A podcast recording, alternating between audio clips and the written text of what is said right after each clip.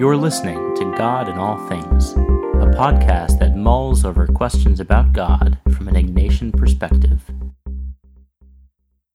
Jesus, you're weak. Could you imagine if someone said that to our Lord and Savior? If someone, even you, walked up to him in person and said those words?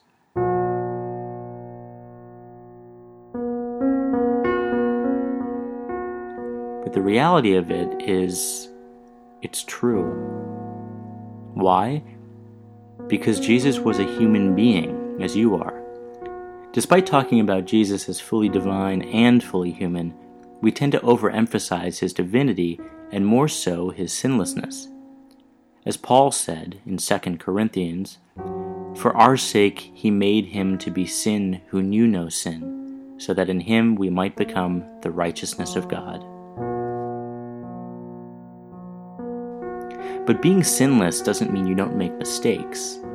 Mistakes are not the same as sin. Let me begin with the definition of sin from the Catechism of the Catholic Church. Sin is an offense against reason, truth, and right conscience. It is failure in genuine love for God and neighbor, caused by a perverse attachment to certain goods. It wounds the nature of man and injures human solidarity. It has been defined as an utterance, a deed, or a desire contrary to the eternal law. Mistakes are mistakes. A mistake is unintentional and part of our human condition, even biological condition, to be more precise. While we never want to excuse sin by calling a sin a mistake, a true mistake cannot be sin. Consider the human body in all its marvel. Despite its extraordinary intricacies, there are what we might call imperfections. Delayed reactions, for instance, or misjudgments. We don't lift our foot high enough and trip on the sidewalk. We cut that corner too tight and go over the curb. We don't think about that hot pan and mistakenly touch it. These are consequences of our human condition, and they expand far and wide into our everyday dealings. Our brains also have been conditioned based on past experiences. A comment one person makes may be interpreted as neutral to one, but as hurtful to another with no negative intention meant by the speaking party.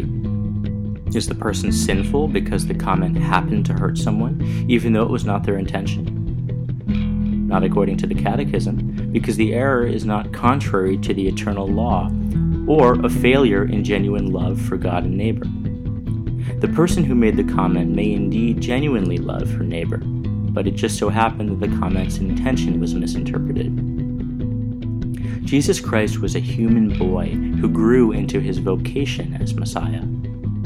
St. Ignatius, in his spiritual exercises, asks the retreatant to use his or her imagination to contemplate on what he calls the hidden life of Christ, or those years we don't hear about in the Bible, from toddlerhood to age 12. He learned his faith from his parents. His dad taught him how to use his hands to craft woodwork. He had friends, was heartbroken, may have fallen in love, and even fallen and skinned his knee. The boy Jesus' brain may have misjudged his step, or he accidentally walked into an oncoming cart and had to jump out of the way. The outcome could have been a skinned knee. Just a mistake, a consequence of being fully human.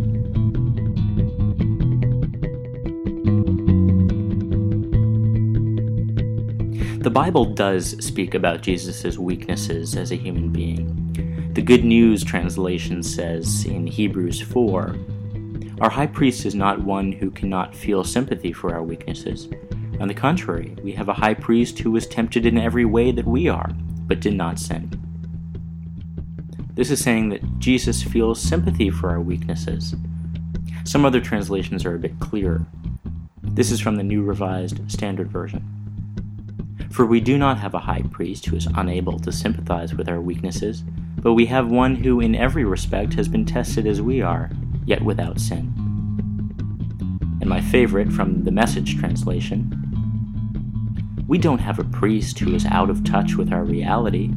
He's been through weakness and testing, experienced it all, all but the sin. Jesus has been through weakness. He was weak because he was human. Full stop. He made mistakes and fell into human ways like we do.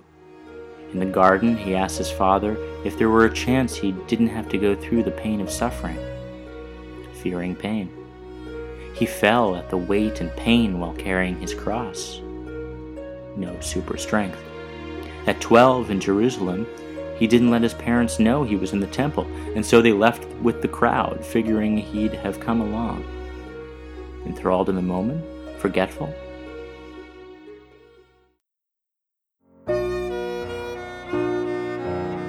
Jesus just never acted in any way contrary to God's law or love of God and neighbor. Can we see Jesus in a new light now? Can we see how much we already are like Jesus? Weaknesses, mistakes, humanness, and all? What if the next time you made a true mistake, one not an offense against God, someone said to you, That's okay, Jesus made mistakes too? Let's not obsess over the false idea that Jesus was perfect in every way like Mary Poppins. As I expected, Mary Poppins practically perfect in every way. No, Jesus was perfect in his fidelity to his Father. What we can strive for is not letting evil take hold of our hearts, the kind of evil that leads us to actions that clearly disobey God and are unloving. That should be our focus not condemning ourselves for our human weaknesses.